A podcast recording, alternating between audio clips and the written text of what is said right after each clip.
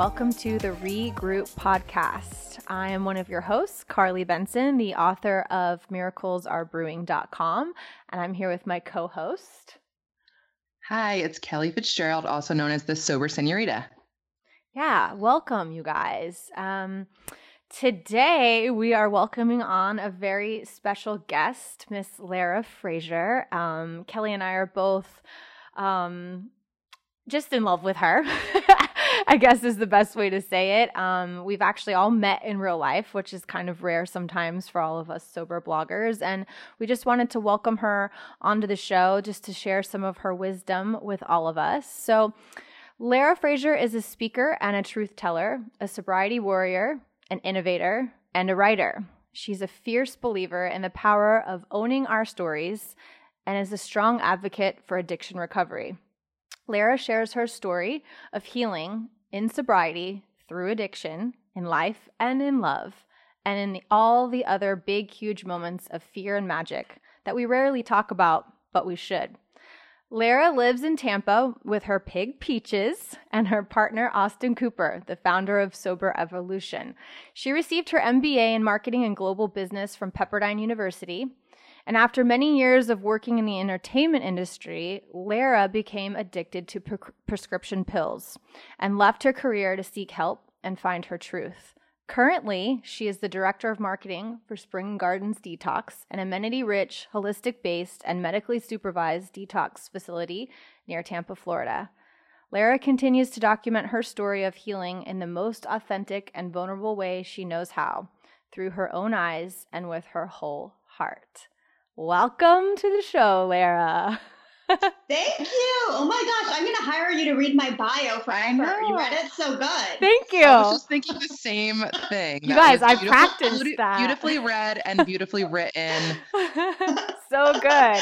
Well, yeah. Kelly and I were laughing because before we started, usually Kelly does the intros because she's like really good at it, and I'm like, all right, oh, I'm, I'm gonna do it today. well, you got it down, girl. You're the new you're the, you're the new go-to now, Carly. oh, thanks.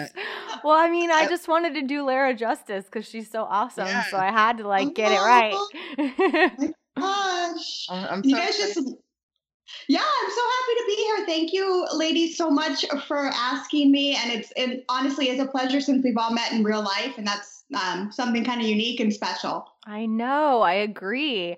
I feel like we need a reunion. It's been it's like been yeah, too long. Yeah. I think it's been what? When was she recovers? That was a year ago, almost right? a year ago. Yeah, yeah, literally almost a year ago, like next week. Yes, That's it's crazy. perfect. Well, we're having our our online reunion right now. Then yes, we are.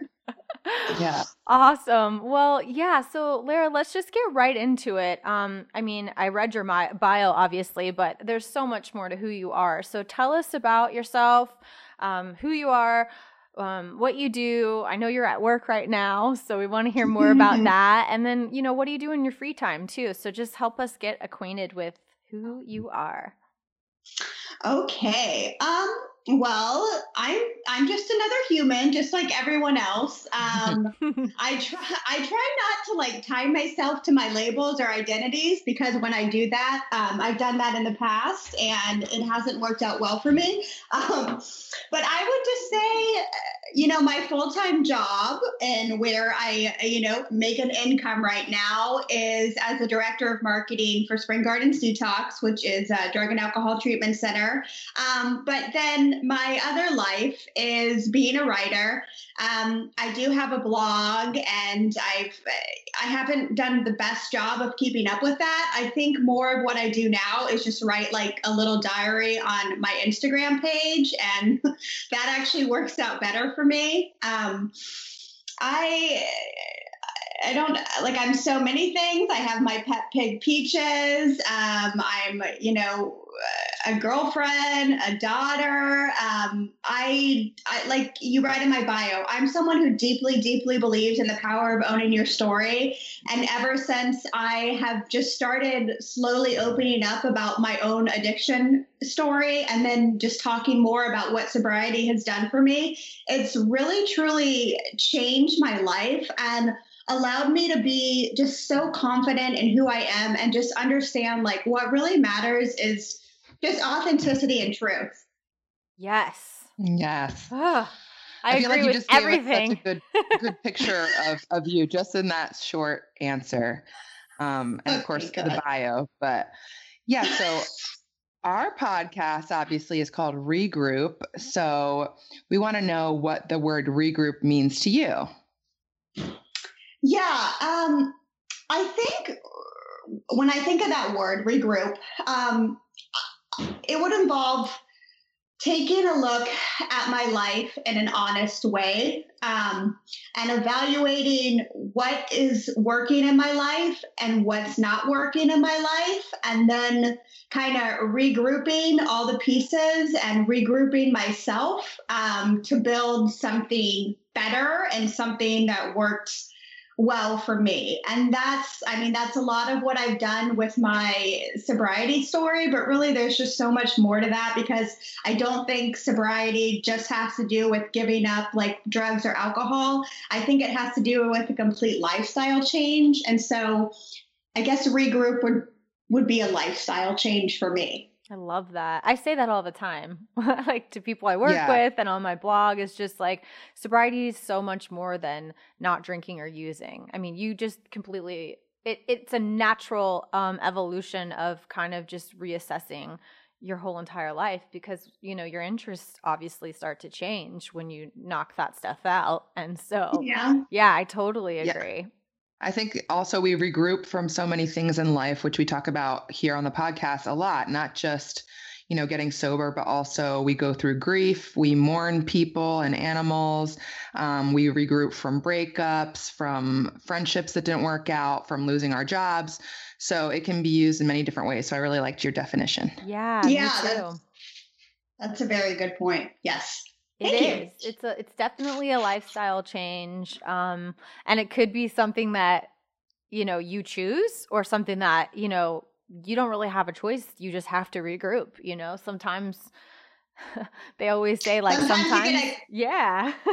You know, you get a kick in the ass or shit happens and Yeah, yeah. exactly. Exactly. So, well, you kind of touched on it. So, can you give us a brief overview of your regroup story as it relates to your addictions and your sobriety and like kind of just walk us through how that started, when you knew you needed to regroup and then maybe um go into kind of how you actually did regroup. Okay. Um so in relation like when for me my life's work is my is like my sobriety and my recovery and talking about it so I'm just to bring that in with the regroup. Um I guess, you know, I was a very loved child. Um, but what I found myself seeking above anything else was validation um, and caring what other people thought of me. And I became obsessed with this idea of success. So, and people being proud of me, as opposed to like people loving me, I started caring more about achievements. Um, and so I found myself, like, even as a young child and as a teenager, like, really being tied up into my identities and my labels. Um, and that that started to bring me down um, but like my parents had always focused so much on education um, and so i took a lot of time into getting good grades. I noticed that my sister was like constantly praised for getting good grades so i wanted to be more like her um, and i just really craved that validation from my parents. And so i you know i went to college i went to grad school. I was a really high achiever. I got I excelled in school. I worked super hard. I had an incredible work ethic. Um, but I started, like, when I think what happened that led me into drugs and alcohol is just like, I stopped caring so much about who I was and started caring about more what the world thought of me. Mm. Um, and like, it was more like, what was the title of my career how much money was i making who was my boyfriend um, like where was i living like it was really about status um, and so when at a point in my life when those things begin to fall um, like I, I mean there's a there's my story is you, you can listen to it in other places. So I don't want to get like too deep into all the details, but I had a car accident. Um, my fiance, uh, when I was in grad school, started like physically and um, verbally abusing me. I lost a job.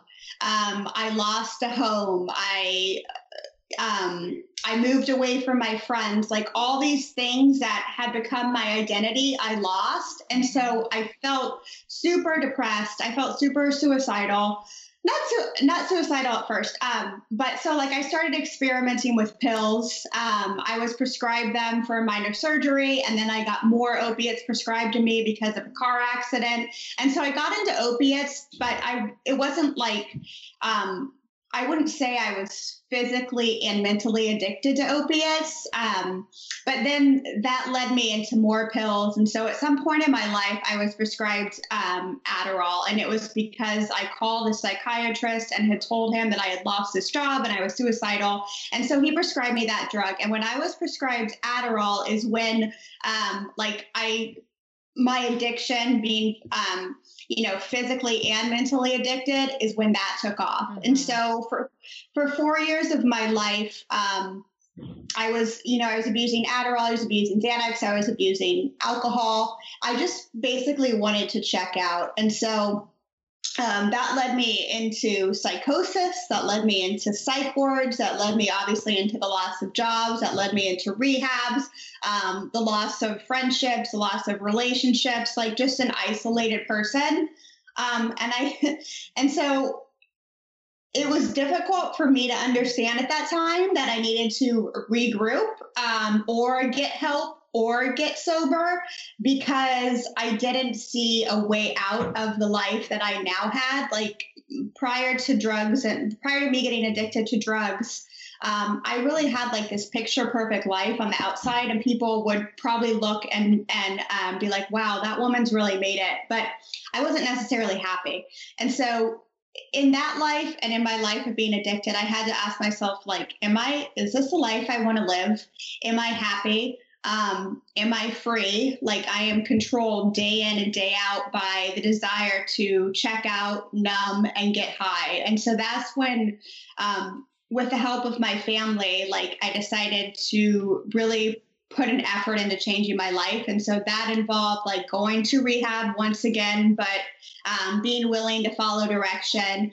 And I, you know, I was in rehab for about three months at that time. And then I stayed in sober living for another 10 months. And um, my life started changing because I started to be willing, like, to sit with my pain um, I started being willing to look at my life. I started being willing to take responsibility for my actions and realize like that my behavior um, had consequences. And and I and it was really like there was something in me that told me like this is not the life you want to. This is not the life you want to live. This is not the life you were meant to live. And there's a better life ahead. And so. Um, I guess my my regroup would just be involved around entering recovery and sobriety. But like we've talked about before, that there was so there's so much more to that, um, and I can discuss that more. But that's kind of how um, I guess my regroup started. Love it. Yeah, so many things you said resonated. Uh, so I just have a couple other quick questions. So when did you get sober? Like, when was that last time that you went into rehab and it stuck for you? Yeah. Um, so that was in 2012. Okay. Um, oh, no, no, no, no. 2000, sorry. I've been to rehab so many times. Um, 2014, what, February 2014, I went to detox and to rehab, and that's when it stuck for me. Okay. And the funny thing about that experience is like, um, is that I I didn't necessarily like want to go to rehab, but I, I just said yes. And usually I fight with my family more about going to rehab, but I was like, okay, I'm willing to go. Um, and I showed up, but uh, but I showed up to rehab in like a fur coat um, and like pink Converse, and I had forgotten where I was going. Um, like and I wasn't necessarily I wasn't necessarily willing to do the work, but I but I showed up, right? It's like I showed up. I just love the visual. and at least I was there. What? yeah. and when I finally started waking up to where the hell I was, I was like, "Oh my god, I'm sitting here in a like, what are these people thinking of me? I'm like in a, a a huge fur coat and pink Converse high tops, and I'm like, I just look like such a diva. And I was, and I've been to rehab before, so I know what I what I look like, like to other people. And I was like, Mom, please bring me like comfortable clothes. I don't want to be wearing this fur coat around rehab. I think I'm Lindsay oh my god, I love you That's, so much. I, I just, just, can picture it. I, I, was picturing that, and also I was. It's funny you said Lindsay Lohan because I was thinking of Cat Marnell too. Oh yeah. Um, yeah. oh yeah, she always does have her fur coats on. Yeah. The other um, thing I wanted to ask really quick too, because I, I mean, I'm just I'm familiar with your story because I've been you know following along for a while. Yeah. Is like, and I think a lot of people struggle with this. Is um, well, number one, uh, a lot of people think that it's not bad enough for them to go to rehab. So, just kind of wanted you to talk a little bit about like you know maybe the stigma of going to rehab. And then the other thing I wanted you to talk on a little more is, you know, I know you went uh, several times. And so, yeah. like, what was the difference in that last time? Um, I guess maybe your willingness, but I think a lot of people go in and out of rehab, especially when it comes to prescription pills. And so, can you just talk a little bit more on both yeah. of those things?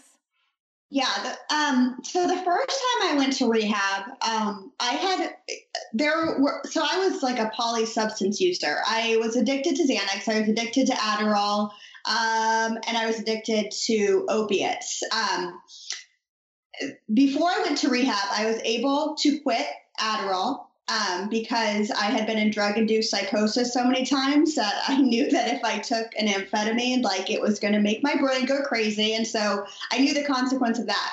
Um, opiates, like I could always, you know, I could quit opiates. Um, but for some reason, the first time, like I couldn't stop snorting Xanax. And so I remember like I had tried so many times on my own to stop Xanax, um, like a couple years before that. And that was the one drug I couldn't quit. And I think like my, the reason I was willing to go to rehab, um, I had already like broken down so many of my relationships. Um, I had moved away from LA and I had moved to Canada and then I had moved back to living with my parents. Um, and and I was will and I was willing to go because I knew I couldn't stop on my own. Mm-hmm. I had already tried all the other ways, and I knew that this one drug had me hooked, and I didn't know how to stop on my own. And there was also the idea like I had looked, um, even like in the early, like 2008 or 2009, when I first started experimenting with pills, I had joined like online forums um, about like how to quit um, and how to stop. And I got support from those online forums. However, like the idea of going into AA or NA for me at that time, it was terrifying to me. And I mm-hmm. wasn't like, I, before knowing anything about it, I wasn't willing to do that. For some reason, it was easier for me to step into rehab than walk into a meeting. Um, wow. And I, Interesting. And I, and my and it's interesting like my parents are psychologists um so I don't I don't necessarily know if that had anything to do with like the stigma of rehab, but my parents were able to like they knew people um, who worked in the field, so they were able to get me into rehab. And and like again, it was like at that time I can't stop this drug on my own, so there is no other option for me. Right. I felt than to go to rehab. And I and I honestly thought it was going to be 30 like you know like the movies like you're going to go for 28 days um, and then you're going to be better for the rest of your life and you're never going to have this problem again. And that, and that's what I honestly thought. So it was like, hey, I, if I go to rehab for a month, I'm going to be good for the rest of my life. Well, then oh yeah, I'm willing to do that. Sign me up. Um, yeah. yeah, I didn't really think twice about it. And the second question regarding like what worked the fourth like the fourth time I went to rehab. Um, now that I work in the field, I think I have a better understanding of like if someone's seeking help and seeking treatment, there are like so many different treatment centers, and every treatment center has their own modality, and some are really great and some are really terrible. Right. Um, and like you have to find like what like for me at that time I was dealing also with codependency and love addiction. Um, and I was and I was also like someone who had been successful in her career. And I was so I was dealing with the loss of this identity mm-hmm. um, that really ruled my whole life. And so the first time I went to treatment, I went to a program that was like very um, it was very 12 step based and there wasn't a lot of clinical work that was done. And um, so I think, like, for some people, that will work for them. But for me, I needed to understand the underlying reason for my addiction and I needed to know why and how come I got addicted to these drugs. Right. Some people think that's not important important. For me it was important to understand why I got addicted in the first place. And so my fourth rehab, I went in for a love addiction um, and I also went in for like substance use disorder and for addiction. And so I think, um, and it was like a my parents had done a lot of research and they and it was a heavy like clinical program and the people that I was in treatment with had similar stories. And so I think that had a lot to do with it. And I think it also had to do with the fact that I was just tired of living the life that I was living. And I had like run out of options because all the stories I told myself was like well if I only you know if I only drink I won't I'll be fine. Um, like if I don't take pills no drinking led me back to like like my drug of choice. Um, I felt like, well, maybe, you know, um, if I take Adderall, like I only take one pill a day, like I'll be okay. And then I realized I can't just take one pill a day. So it was like, I maybe I also realized that I was out of options and that I really needed to do the work to be in recovery. Oh, love that. Thank you for elaborating on yeah. that. Yeah, it makes so much sense. I'm fascinated because like I didn't go to rehab, you know, I didn't go to treatment, and I think there's a lot of people that don't, and so it's just fascinating yeah. to me to actually gain that perspective of of things. And it's good yeah. to hear from someone who's been to multiple places and also for different things. That was that's exactly what I was going to ask about too, because I know you've been vocal about your opioid use disorder, Lara, but you you also talked about love addiction and codependency, which I think is important to mention. Yeah, I th- and I think you know everything. it really all went. I mean, it went hand in hand too. Like because if I, even if I stopped using um, like drugs or alcohol, and I started like working a recovery program, like I would still be attracted to these unhealthy men, and these unhealthy men, like it would end up turning into a relapse, and yeah. so um, it was all right. intertwined for me. Yeah, everything's right. touching everything. Everything can become a trigger if we don't put things in check. So I love that yeah. you.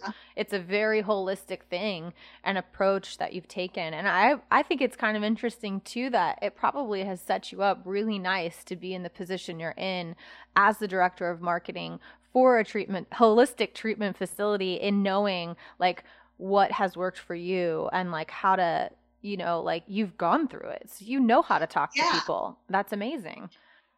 Yeah, I and it's funny like for me um so I've been to so many rehabs, and like a lot of the people I know and got sober with obviously have been to rehab because I met them there. But then, like on like a lot of um, new ladies who I know, like bloggers um, and like people I follow on Instagram that are sober, a lot of them haven't been to rehab. And so for me, that's like the weird part is like the people who haven't been to rehab and did it on their own. Um, that's like that's very I don't know, it's phenomenal to me because I don't think I was able to do that.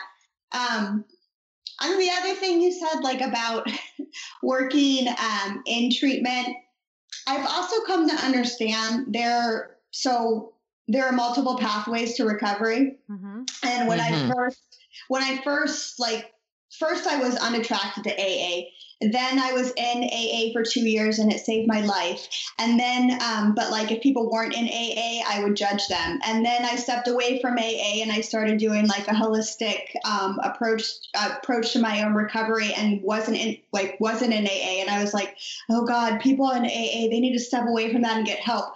And I finally come to realize like there is like I I don't like my way is always the best way, right? Well, that's not necessarily true. Like everyone has their own um, like individual path and we just need to support them in that path and offer as many different modalities and tools that that you know like that they can possibly get their hands on so they understand what does work for them and what doesn't work for them yes. and that's like the beautiful thing and that's why I love like my job and the treatment center Spring Spring Garden Detox that I work at because I was so attracted to it when they called me because they told me about what they were going to be doing and it was like um, just so many different modalities and I really just felt like um, it was something unique and something that I hadn't seen before in treatment. Um, the opportunity to like, if you, if AA is your way, you know, like then we can work with you on that. But here are all these like, you know, you get so much clinical work, but then all, there's yoga, there's acupressure, there's cupping, there's meditation, there's like art therapy. Um, it's just like someone finding exact like their passion um, and finding their path. I love it. Yes.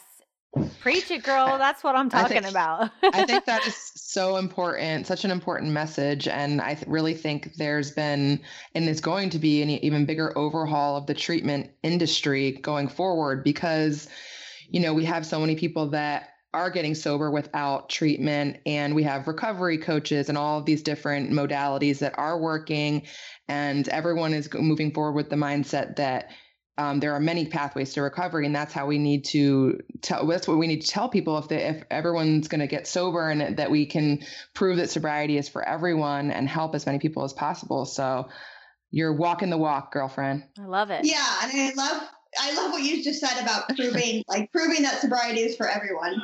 Yeah. It is. Yeah. yeah. I mean, it's phenomenal and I think it's great too that like j- that's what I always say is just like everybody has their own path into an addictive behavior whether it's with substances or not you're you know it makes sense that you're going to have your own path and out of it into your what recovery works for you you know and now there's yeah. even people who are choosing sobriety who maybe didn't get to the point where they couldn't stop on their own and they actually just made a decision um, to stop because they feel better without using substances and toxins and so yeah it's yeah. just very all it's all very fascinating and i'm so glad we're having these conversations because um it's just it's so important for people to understand that you don't have to wear a label you don't have to go to aa you don't have to go to rehab but all of these different options are available to you depending mm-hmm. on what calls to you and what's and it's it's really cool that we're like living this right now and like that we're in it because I remember like when I got sober in 2013 I literally thought that AA was the only thing mm-hmm. that that was yeah. the only thing available that that's the only thing people did to get sober that that all sober people went to AA um, and and that's not the case anymore and I think the recovery landscape has changed a lot and it's it's awesome that we're all a part of it in our own ways. Love it. Yes.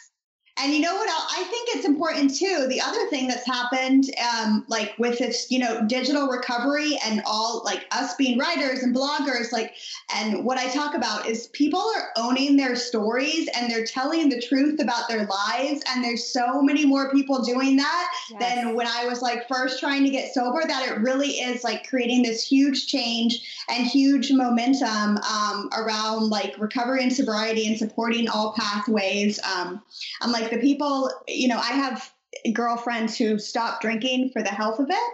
Um, that's amazing to me because I stopped like I stopped drinking using because I was going to die if I didn't. Um, right. but like, but like people who make that decision because they feel better, like even us, um, like we all are on this path of growth and change, of enlightenment, and just being better humans. And I think like that creates such a huge wave. Um, just in the entire world, like Absolutely. us doing this work. Yeah. It's yeah, like I think when we speak our truths, we give other people permission to do the same thing. And and it helps people and I love that you called it digital sobriety. I've never heard that yeah. before. I love that. what were you going to say, Kelly? Sorry.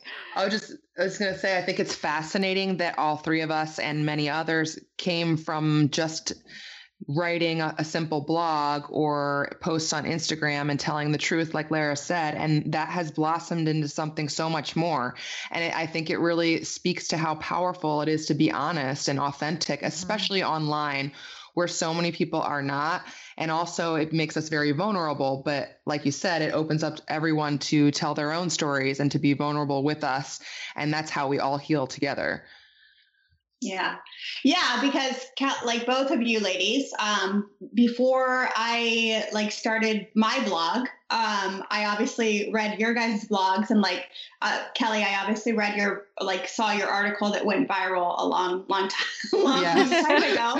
But I still followed you, and then Carly, I remember like reading um, I was reading your blog and I was like, it was like very, I don't know, it was maybe a year and a half into my recovery. And I was talking to Laura McKowen about you. And I'm like, do you know this girl, Carly? Like from me, like, I was like, oh, I want to do what she's doing. Cause I saw you were like speaking or stuff. I don't know. It's just really cool. Yeah. How, like, you you ladies helped me open up about like my own story. So it is. It's like passing the torch on to other people and it's and it's really cool. I love that. Thank you. Yes. i'm so glad to hear that. That's like you know that's what we do it for right? I love i love when everything comes full circle like here that.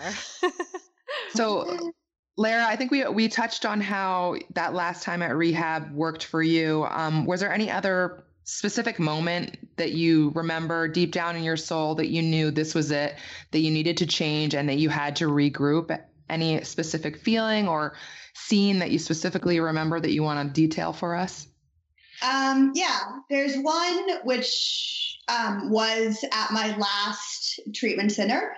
Um, where, as you know, I was um, in the love addiction program. Um, and I had been sleeping with this man at rehab. Um, and they had threatened to kick me out multiple times because I wouldn't stay away from this this person.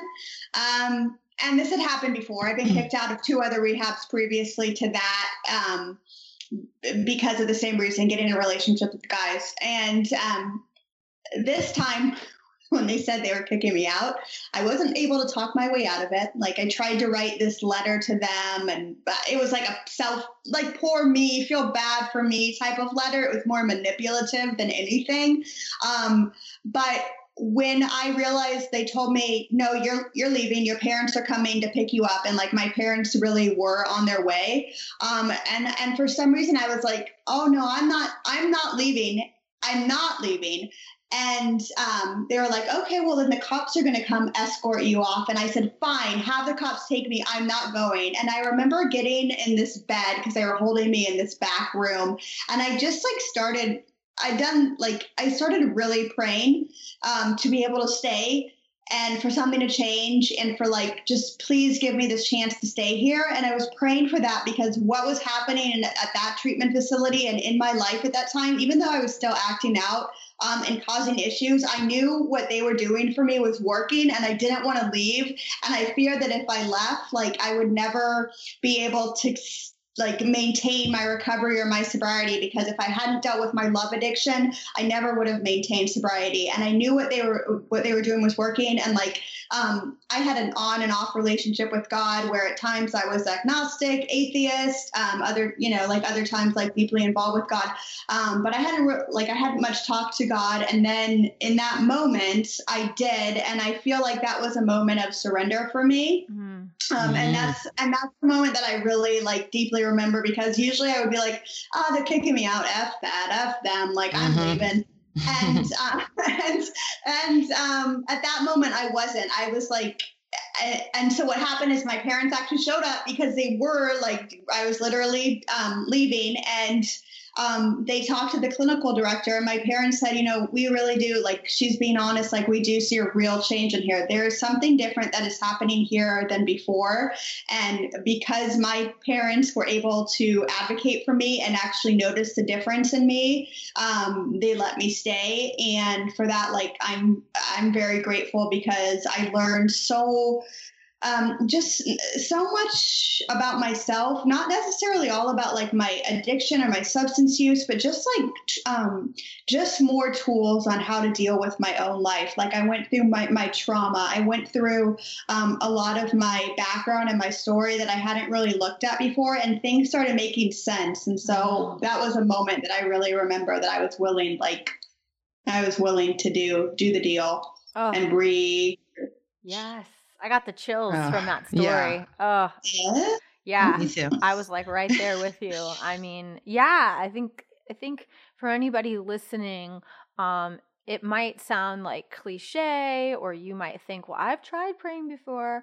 But when you're in a moment of like real, true surrender where your heart is really in it, I think those are very pivotal moments. That's something that happened to me too, very similar. Um, you know, lots of people have heard my story. So I deeply understand like that moment of surrender of like, okay, please, like I'm willing, I'm ready. Like yeah. and I can't do it on my own. I know I can't.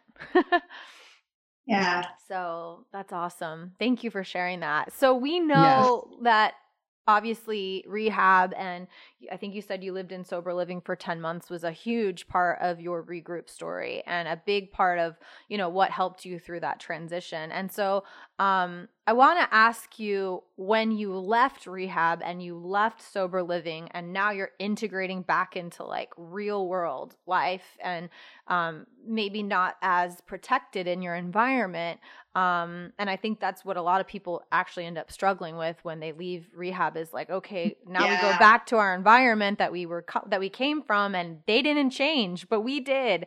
And so, what were like the top three to five things that really supported you the most when you're integrating back into like mm. real life situation and environments? Like, what did you do when you left there?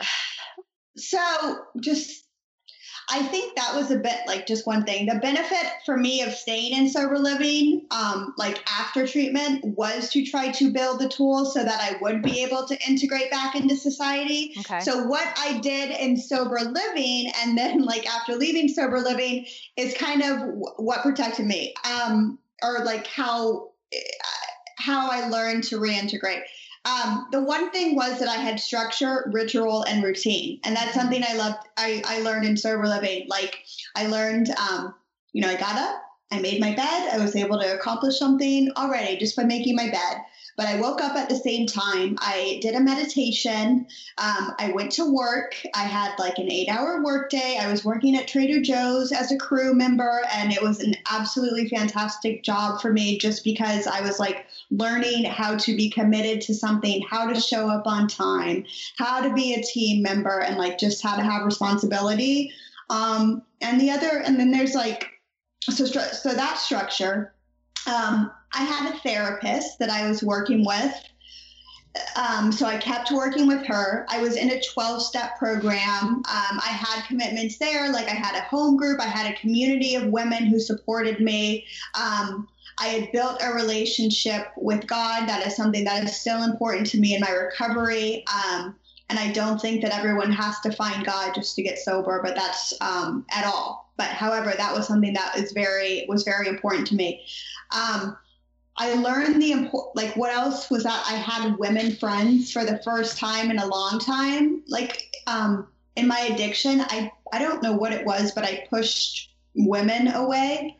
And um, in my early recovery, I did the same. And so I, I started to learn like to trust women. And so I had that support group already built. Um, I read. I think I'm going over five. That's okay. These are amazing. I love it. Yeah. Keep going. Keep going.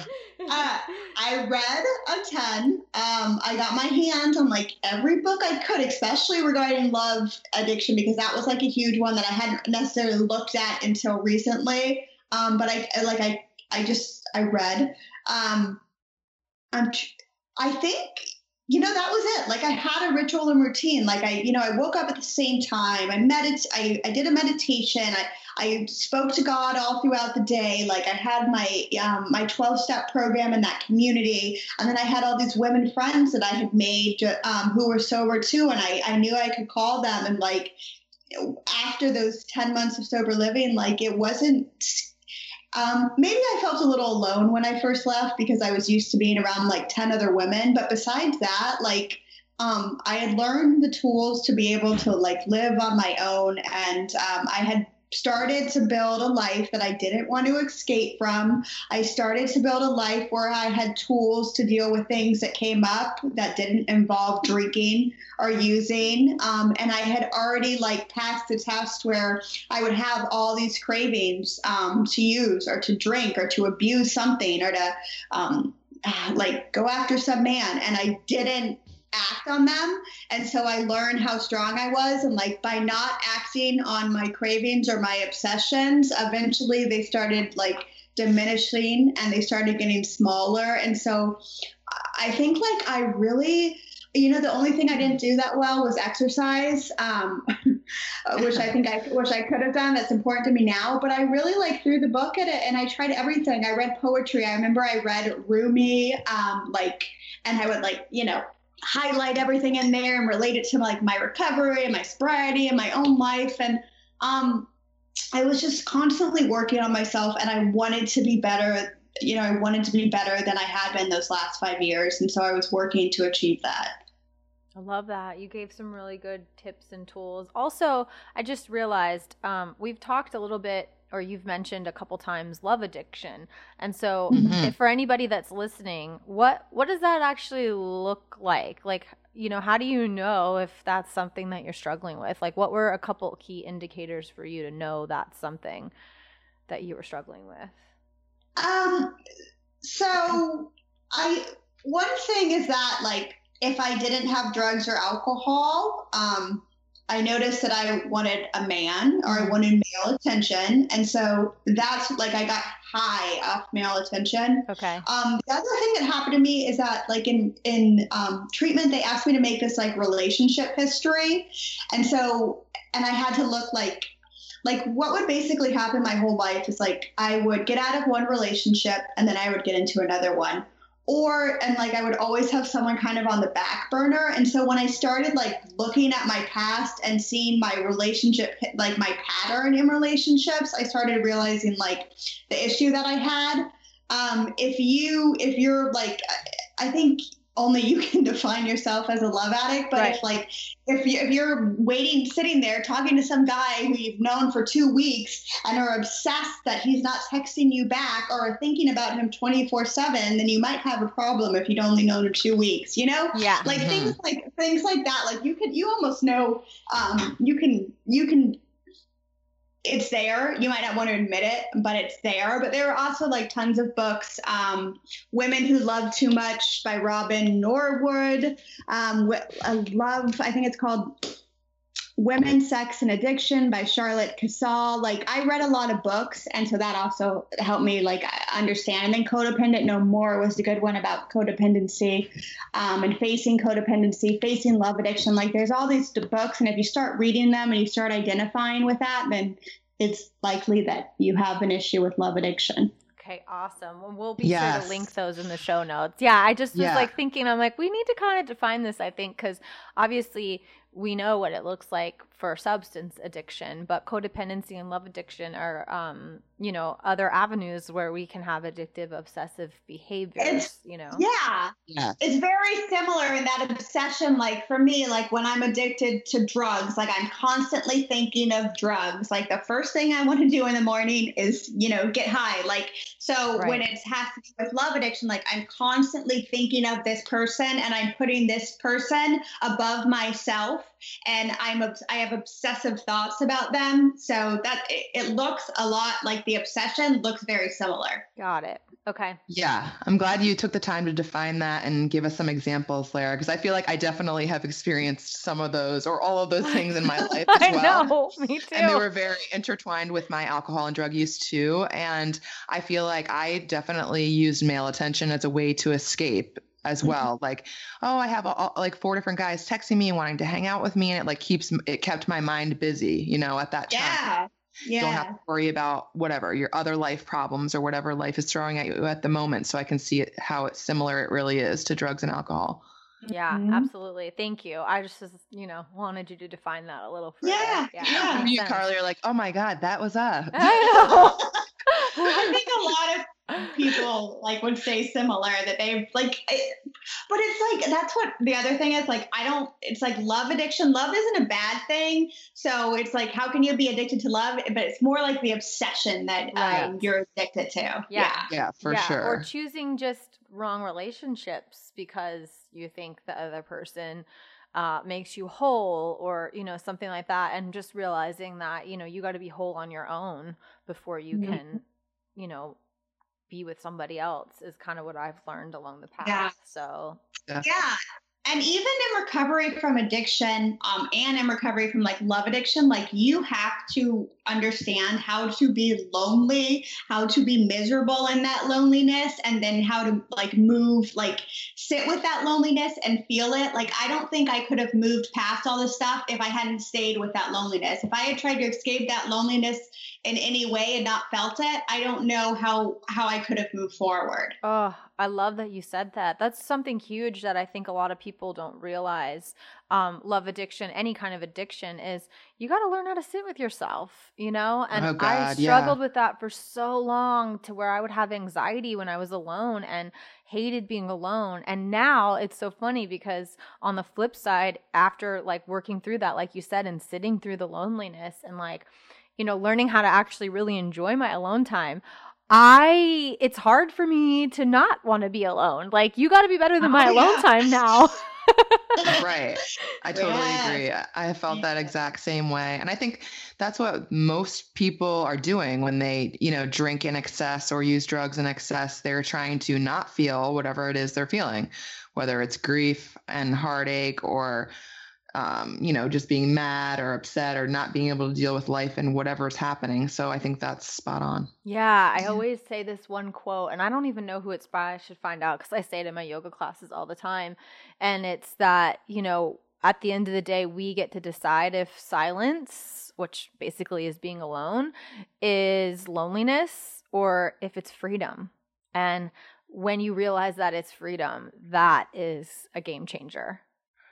Yeah. Oh yeah. I love that. Awesome. I had that same transformation. Like I, especially at the end of my addiction, I could not even like sit in my house alone, like ever. I was like, I, what are you doing? Where are you, where are you going? What are you doing? I want to do something. Let's go out to di- dinner. Let's do this. Let's do that. Whatever. And finally, when I got sober, I was able to learn how to be with myself because I had to learn to love myself Mm-hmm. And now, like you said, Carly, I love being with myself, and it's one of my favorite things to do. Me be alone. Too. Yeah, like you got to yes. kind of pry me out of my my space to get me to go out or too. do anything. I love it so much. It's great. yeah, so, I, go ahead. I was just going to ask you, Lara. I know you mentioned already that you know recovery has become basically your full time job with Spring Gardens Detox. Um, so how else has has you know your regroup and your recovery changed your life and made you who you are today? Yeah. Um, so for one thing, like what we were just discussing, I think it allowed me to realize what, like, honestly, like what an incredible human I am. Um, and I think all of us are incredible people, but I don't think a lot of us realize it, right? Like, yes. um, I was, I was always, um, more like so yes, there's this arrogant there was this arrogant part of me too, but that arrogance was masking insecurities. Oh, um, and and I didn't a lot for a lot of my life. I didn't want to be alone with myself um, because I didn't necessarily like who I was, or maybe I didn't know who I was. And so um, by in trying to like become who I was meant to be. Like I took on false identities, like we talked about before. Um, it's like my career became my life, my grades became my life. Um, how much money I was making really mattered to me, and like I had to. Um, I think I in in this regroup, in this sobriety, in this recovery, I've I've come to understand like what makes me happy, what I'm passionate about, what I love. So words, poetry, writing, reading. Um, like spirituality, um, exploring that, having this a relationship with God. Um, it's it's allowed me to learn to be incredibly kind, compassionate, loving, empathetic. Um, I have a huge heart. However, I'm also like this woman who has boundaries, who can say no. Um, like I, I protect my space. I'm very transparent. I'm honest. Um, I, I don't want to hurt anyone's feelings in my own actions, but I have to learn like how to be honest and take care of myself first because uh, like I I didn't necessarily know how to take put myself first. Um, I was doing everything to please other people, and so now I realize that when I put myself first, like it sounds selfish, but it's actually like it's loving because I'm I'm taking care of me so I can be a better person in like in the entire world in the community. And I think um, when you learn like what an incredible person you are, and you learn to take care of yourself, and you have standards and you have boundaries, um, and and you know how to deal with like fear or grief or loss um, or addiction, like all these things make you so strong, um, and they change every aspect of your life. Like my family relationships are so much more incredible. I truly, truly realized how important my family is. They unconditionally loved me through the worst parts of my life. And they were the people who were constantly there. And they say, like, they helped me save my life if it wasn't for them. So now, like, I realize how important family is, where I didn't, I loved my family, but I didn't realize how important family was. Um, I am a much better friend. Uh, like, I can be honest with my friends. I, I'm committed to them. I have like a small circle of people because I don't need like tons of people around me. Um, but like, and I'm a better, like, uh, for example, in this relationship that I'm in, in now, I'm the best girlfriend I've ever been. Like, um, I don't get angry for no reason. I'm not jealous. I trust. Like, I love, like, I love, I let him do his thing. I do my thing. And when he's doing his thing, I'm not like obsessed. Like, does that mean he doesn't love me? Or like, why doesn't he want to spend time with me? Like, I'm not selfish in my relationships anymore. Um, I'm like in my, uh, you know, my job um, isn't my whole life. I say no to things that could um, bring me like more things that I cared about before, like more power or more money or more success, because my thing that's important to me is my peace yes. um, and my sanity. Um, and so I just like it's ch- everything has changed in my life because I made the decision to stop um, using drugs or alcohol. And that was a bigger decision. I think it's like saying yes to your life and realizing like you you do deserve something better and there's something better out there. Yeah. I mean, you nailed it. It's just every aspect that. of life changes for the better. And it's yeah. just such a beautiful process and it's a really natural evolution of things. Yeah. Like, all that stuff kind of I mean, you got to work at it, but it it kind of naturally evolves. So, thank you. That's amazing. And I think so many of us don't realize that that's really what sobriety is when we're committing to it. I think most of us go reluctantly into sobriety and we're like, ah, oh, fine, okay, whatever. Like I have to. It sucks and then you real you have this epiphany and you go through this transformation you're like say things like it's saying yes to my life and that's exactly how mm-hmm. i feel about it too yeah and it's just yeah. beautiful it can be so empowering i just read an article not that long ago that i keep sharing with everybody like my clients and everyone.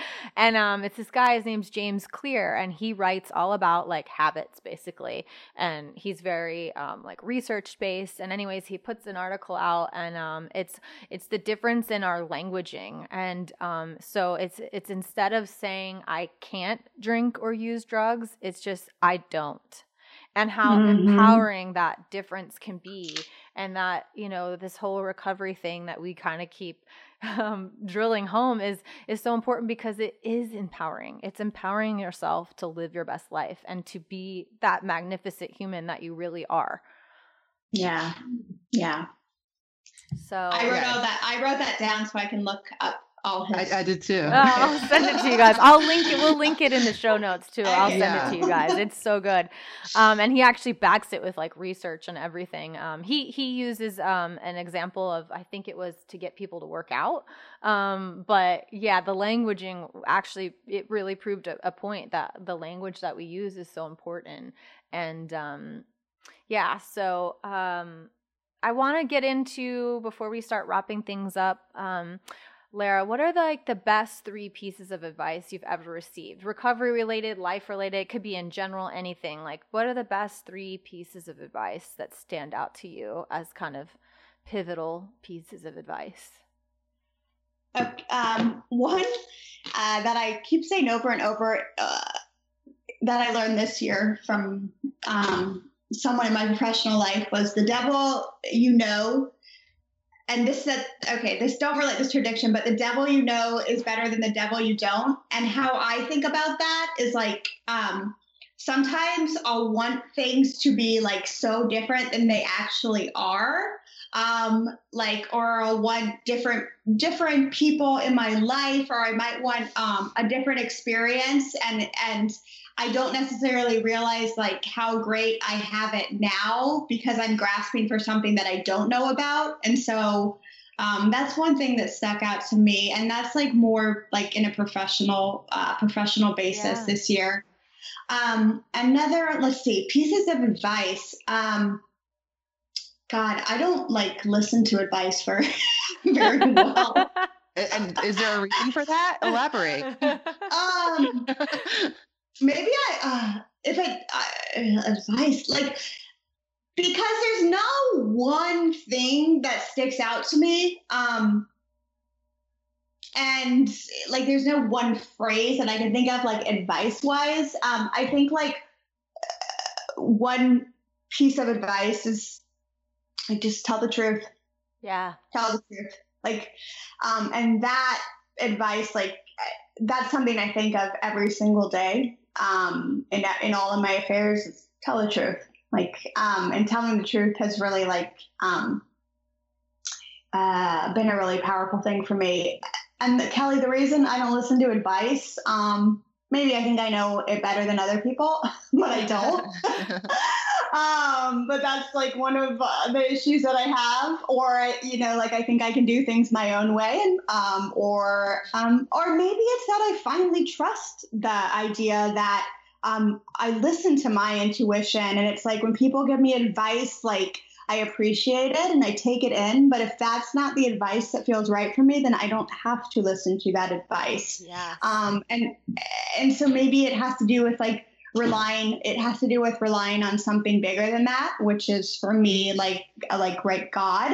Um, and so if I need advice, um, I turn like I have a spiritual practice and prayer for that, and and um I think when I'm seeking advice sometimes too, I'm I'm seeking like more confirmation um mm-hmm. for like yeah.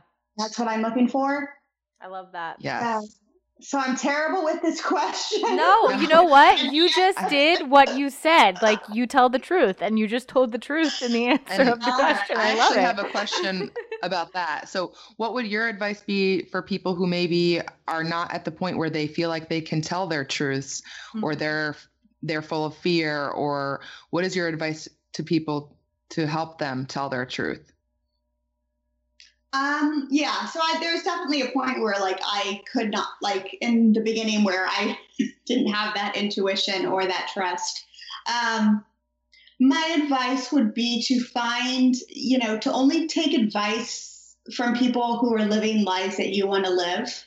Um, so mm-hmm. trust people who are wiser than you or who are people who have gone before you and have been successful. Take that advice um, in regards to like for me personally building um, intuition and trust like i it had to do with building a practice of prayer. And i and i found that practice like first through reading poetry um, like through reading Rumi because i realized like the god that i had envisioned um, before wasn't necessarily the god that i believe in now.